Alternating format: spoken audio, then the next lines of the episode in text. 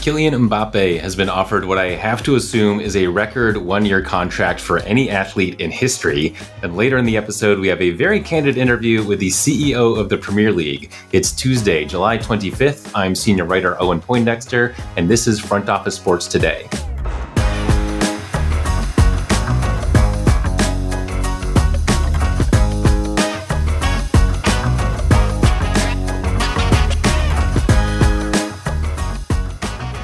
Kylian Mbappe was 24 years old and perhaps the consensus pick for best soccer player in the world right now, has reportedly been offered a $1.1 billion deal to join Saudi team Al Hilal for a single season. He would receive around two thirds of that eye popping sum, with his team, Paris Saint Germain, taking the remainder. Joining me now to discuss is sports broadcaster Ben Jacobs. Welcome, Ben. Great to be here. Great to have you. So, you've been tracking this story for a little while now. What do we know so far? Well, at the time we're recording, a formal offer of 300 million euros, which is close to 350 million US dollars, has been tabled. Al Hilal are quite prepared to be flexible as well on the Mbappe side. And as a consequence, it could well only be a one year deal. Now, the Saudi club would love Mbappe for longer. So if they're successful, They'll obviously discuss any possible exit terms. It's very possible, for example, with this kind of outlay, that they'll try for a one year option. But the feeling is that Kylian Mbappe wants to join Real Madrid either in 2024 or potentially this summer. And as a consequence, anybody wanting Mbappe now may have to respect that. So Al Hilal are flexible. And as you rightly outlined, they've offered this huge salary to the player as well, worth about $25 a second. So just think what he'd earn, even only in this podcast alone.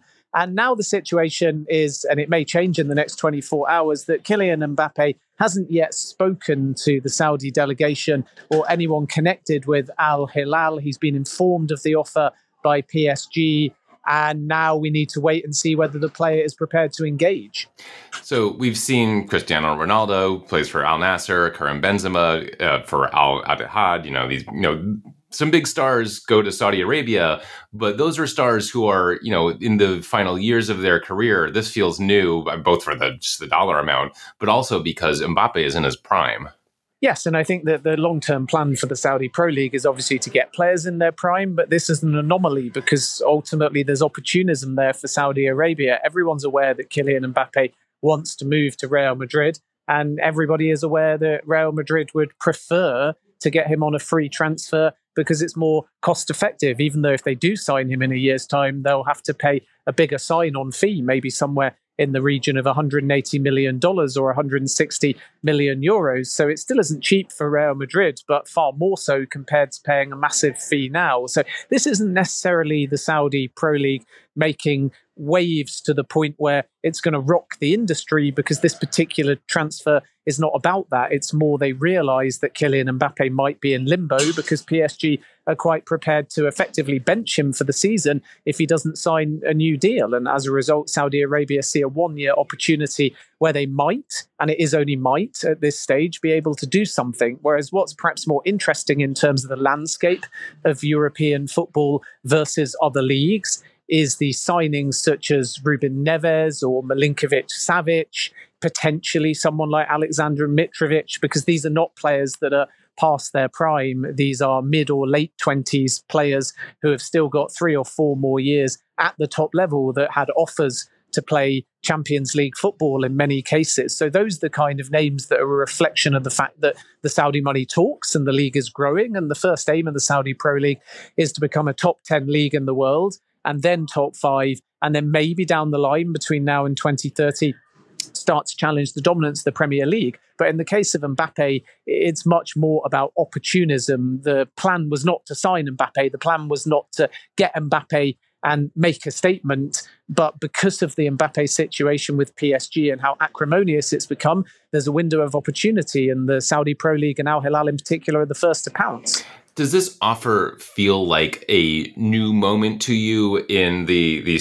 you know Saudi flooding the the soccer world with just billions of dollars in an attempt yeah to to grow its league into a top 10 and then from beyond there? Is this you know the start of a next chapter Well, I think everything that the Saudi Pro League are doing is the start of the next chapter. And what makes it unique is there's a collaboration. So the league is working collectively, particularly for clubs that are controlled by the Saudi Sovereign Wealth Fund, which is known as PIF. Those clubs are ultimately working collectively. And in every transfer, the club is bizarrely one of the last things to be decided because it requires government input, it requires Ministry of Sport input, it requires Saudi Pro League input, and it requires input from the clubs as well in terms of what positions they need to strengthen. And then finally, the player has to decide, for example, whether they want to go to Riyadh or Jeddah or Dammam. And if they get an offer in Riyadh and say they want to go to Jeddah, then the deal makers will pivot to an extent. And this is obviously only for the big elite transfers. It's not for every single transfer in the league, but that's what makes it so intriguing that it's a collective effort. And if you put it into Premier League terms, imagine if you had a player like Erling Haaland and it was actually the Premier League in conversation with the British government saying, should we send him to Man City, Manchester United, Chelsea, or Liverpool? And that's kind of what's happening. So uh, this is historic and it's unique and it's led by ambition and strategy and money far more so than when the Chinese Super League tried to do something relatively similar. So we now have to wait and see whether or not after this window, the pace of recruitment continues. And as I said before, I wouldn't look at it as Mbappe being the turning point. I think Benzema's the turning point. I think Kante's the turning point. I think Ronaldo was ultimately the catalyst and the turning point. And there'll be more as well because it's a snowball effect. Once one or two come, other players also want to join and play with some of these stars. And slowly but surely, the league will be populated with a higher caliber of footballers. So uh, this is quite clearly the Saudi Pro League making waves. And maybe if we're talking specifically about Mbappe, what we can say is the offer's historic. It's a world record fee. And whether it's accepted or not, that makes a statement. It shows you that there is the muscle. It shows you that the Saudi Pro League and its clubs are prepared to pay crazy money in terms of fees and wages. And obviously, it sets a marker, therefore, because whether they get Mbappe or not, the next big name they come from will be looking at these figures and almost using that wage as a yardstick to try and get as much as they possibly can. But also, selling clubs will be doing the same. The next time there's another star, even if this Mbappe deal doesn't come off, they'll be looking at that Mbappe fee and they'll be ratioing it in order to get the maximum amount for whoever their player is, even if it's not that kind of amount. So it's scary and I suppose from Saudi's point of view, they would say it's exciting because when you have this kind of ambition, strategy, government backing, and financial muscle, uh, the sky is the limit. And this shouldn't be seen as a one off. This is the first window, this is the formative window. So if you think over the course of the next few seasons and right up until 2030, which is when the Vision 2030, the sports strategy in Saudi Arabia, ends. It will obviously be added to and developed, but it's up until 2030 at the moment is the target. If you think of the Saudi Pro League between now and then, eh, you start to realize that this is only step one. And if this is making waves, then should it succeed, the league is only going to grow from strength to strength. Ben Jacobs, thanks so much for joining us. Yeah, absolute pleasure. Up next, I spoke to Premier League CEO Richard Masters. The Premier League is in a fascinating moment right now where they're as big as they've ever been, but that comes with complications. They have money pouring in from the Middle East, they have the UK government stepping in to regulate their financial dealings, and they have a somewhat difficult relationship with FIFA. The Premier League's chief executive was quite forthcoming about all of that, and that conversation is coming up next. All right, thrilled to be joined now by Richard Masters, CEO of the Premier League. Welcome, Richard. Thank you for having me, Owen. Thank you for having me. Yeah, so we're uh, on the precipice of a new Premier League season. What's your mindset going into this one? Well, um, we're the competition organisers, so um, what we like to see is a wide open football competition. That's the sort of basis of everything, really. Uh, competitiveness, jeopardy. So when fans tune in from all around the world, they're not quite sure who's going to win um, it's a very interesting season. Um, we're obviously only halfway through the transfer window. Um, out here in the US, where we have six of our clubs um, playing out the summer series um, uh, over the course of this week, we've got three of those clubs who are brand new into Europe. So there's loads of stories uh, that will emerge during the course of the season. But the main thing is, is you've got fizzing, highly competitive action um, with packed stadiums, home and away fans, and it jumps off the screen wherever you are in the world. Yeah, speaking of the summer series, I feel like I've been seeing Premier League teams everywhere I look in the US over the summer. Um, mm. And of course, the international rights of for the Premier League are now a higher total, uh, dollar total than the domestic rights, and the U.S. is a big part of that. Are we going to be seeing you know more Premier League teams coming over to the states? Well, as, of course, our clubs have been coming over to the states for for a long time uh, to help build their profile uh, in pre-season and get some some really valuable pre-season time in. This is the first time the Premier League has come out here, uh, as I said, with six clubs. Uh, I'm absolutely sure we'll be out here again. Normally, we do our pre-season tournaments in the um, in the odd years when there isn't a World Cup, there isn't a Euro, so we can bring the whole squad with the managers and the fans can get a proper taste of Premier League action. So I'm absolutely sure we'll be back again. Um, we're only two days into our first tour. Um, we had 105,000 uh, people turn up at uh, Lincoln Field for, for three matches over the weekend. Felt brilliant, uh, uh to be honest. But the next opportunity being 25, and of course that's when the Club World Cup, the FIFA Club World Cup, is potentially or is going to be coming to the US. And of course, there's there's the World Cup in 26 itself um, in Mexico and Canada and the US. So it feels like a, a boom time for soccer in the US, and we're really pleased to be a, a big part of it. Yeah, I mean, and I think you know the, the Premier League's popularity here here is only growing. Do you think there's any risk of your players getting a little tired of it feels like they're more in demand. Maybe it's just we're more focused on the same number of games but it feels like yeah they're they're in demand all over the world. Is there any risk of them uh, getting a little tapped out on all the travel? Do they just you know at some point just want to focus on the epl season? Um, well there is a risk i mean because the calendar's changing so um, the international match calendar which is one of the raw materials if you like of the industry which is uh, at its top governed by FIFA. Uh, and they govern the um, international breaks and when the World Cups are held and whether when international tournaments uh, happen. And of course, in, in 24 25, you're also going to see more Champions League matches in the new Swiss Swiss system which is coming in. Premier League staying the same. It's 380 games. It has been since 1994. Um, so we're not growing, but the demands on that top strata of players are growing. Um, and I, I think I, I, think basically they're maxed out, um, and we have to we have to protect our players. We have to ensure that the balance between domestic football, international football, or regional football, European football, in the case of our clubs, the balance is maintained. Um, and we're seeing quite a lot of growth. The, the, World Cup in 26 is going to be a little bit longer uh, than the previous World Cup. It's going to have an expanded number of teams in it, and of course, the Club World Cup in 25 is a brand new concept. Um, and uh, frankly, if two Premier League clubs get into a final and it finishes in the middle of July, I'm not entirely sure how they're going to participate in the beginning of the Premier League season. So you can see how congested it is, and everyone needs to play their role really in in, in being responsible about the calendar, protecting the players, and ensuring that the whole thing uh, the whole thing hangs together properly.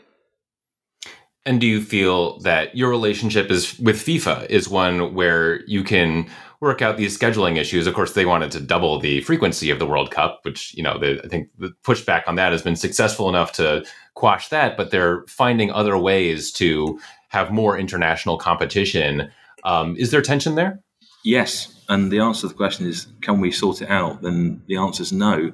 Um, leagues, domestic leagues, don't really have a seat at the table.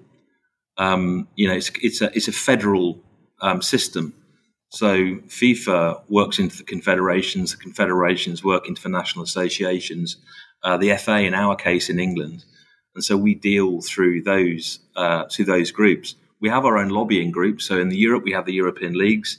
We have the World Leagues Forum, which I chair. So I'm on I'm on a I'm on a big forum with the MLS and the South African League and the big European leagues, and we talk about these issues. Um, and we think that domestic football really is that is is the, is the centerpiece of world football. People support clubs ultimately. National team football is fantastic and should have its part of all of this. Uh, and and the World Cup is a brilliant competition, but the balance between all those different things, FIFA's responsibility to ensure that it all remains. Uh, and we we don't feel like we get a proper a proper seat at the table. The Super League seems to have finally. I mean, think I'm not seeing any more headlines of there are still two clubs remaining that still want to make this happen. One point that I thought, you know, was, was perhaps a valid one that came up you know during the more serious discussions is that it's very rare that you see the top Premier League teams against the top Bundesliga teams, the top La Liga teams, the top Serie A teams. Should there be more room for um, for those teams to play each other? Well, the, the, European football has, you know, the most successful regional competition. We've got three tiers of European football now: the Champions League, the Europa League, and the Europa Conference League, which West Ham United uh, won in Prague. I was lucky enough to be there, and it was an unbelievable, brilliant night for the, for the whole club and all the players involved. So th- there is more than enough, more than enough European football, uh, in my view. Um, the question is, is you know, where does it all go from here? Because every midweek, every weekend is scheduled between August and May. Then you've got, then you've got the, the players have to have a break. You know, as part of our contractual arrangement with the players, they have to have a three week holiday, um, uh, and we are we are uh, committed to delivering that uh, as you'd expect.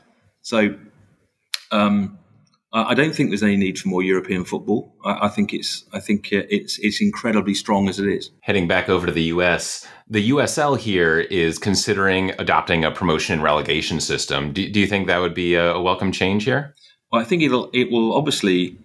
I mean, we, we have a pyramid system in England, so it, it's like it, we're completely used to it. We've been brought up with promotion and relegation and that that brings um, some wonderful um, elements in terms of jeopardy and increased interest the bottom half of every league.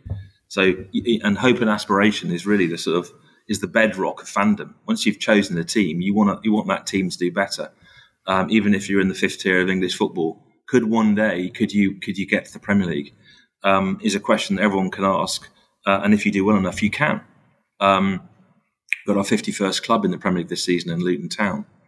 Um, so I think promotion relegation brings that jeopardy and brings that interest, but it also brings financial jeopardy. So you have to make sure that the finances of, of the leagues that are uh, giving and receiving uh, work together.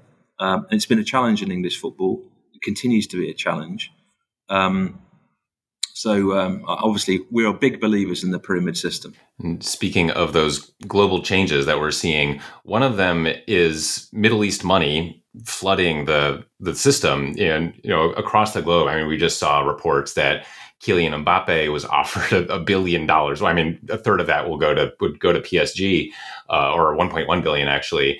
Um, and of course, a lot of that money is going into the Premier League itself through through Newcastle, through Man City are your financial bylaws are they equipped for this giant influx of money? Um, well some, some, something is changing. Obviously uh, saudi pro league have announced that they want to be a top 10 league um, over a period of time. They're clearly in, investing ahead of revenue is one way of putting it.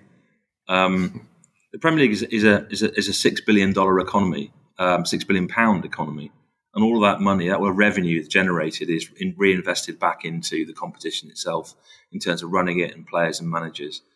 Um, so at some point, at some point, all leagues have to generate revenue in order to be sustainable over the long term. We've taken 30 years to get to the position we're in at the moment, which I think is a really fantastic football competition that people can buy into and support, watch all over the world, and feel part of. Um, so it's a long journey for, for, for, for anyone um, uh, including the Saudi Pro League. But of course, they're entitled to buy players as much as any any football club is. Um, so the, the, question is really, I think, about sort of multi-club ownership as well. So you have um, Premier League teams that um, that the ownership structures also have teams in other leagues, and when those uh, when there's transactions between those companies or those football clubs, that they are fairly drawn up, and we have probably the strongest associated party transaction rules we brought in 18 months ago to deal with this very fact. So, you know, changes in the football system create regulatory challenges to ensure there's a level playing field. Um, and it's incumbent on the Premier League, it's incumbent on UEFA and FIFA to sort of rise to those challenges and maintain that level playing field. Um, and you know, for, again, there's a new challenge out there. We must we must rise to it. And in the UK, you have an independent regulator coming in um, to to oversee the whole football system. Are you going to be able to to work in a friendly, um, you know, coordinated way with this regulator? I hope so. Um, uh, uh my, you know, my, my job has many parts to it, and uh, obviously very much enjoy coming out to the US, see packed stadiums in the sunshine watching Premier League teams. But I do spend a lot of time also um, talking about these sort of financial bylaws, I think you called them, about how football regulates itself. Um, and as you say, in England, there is going to be an independent regulator of our industry, which is quite unique um, and very different. And obviously, we want to make sure that regulator um, doesn't harm the industry that's been so successful, that it helps it. Because really, the regulator's job is to ensure that the football clubs themselves are sustainable. So we think there's enough money flowing through the system to ensure they're sustainable, provided that there are really strong financial rules in place. So, like everyone else, we're looking at our financial rules. UEFA are changing their financial rules from um, from the current FFP rules to new squad cost ratio. We are likely to follow suit with a similar sort of model. So again, it's it's one of the it's one of these challenges um, that we will face up to. All right. Richard Masters, thank you so much for joining us on the show. Thank you, Owen. Thanks for having me. That is it for today. We have a stellar lineup of interviews coming this week. Subscribe, you won't want to miss them. Tell your friends to tune in. Thanks for listening. We will see you tomorrow.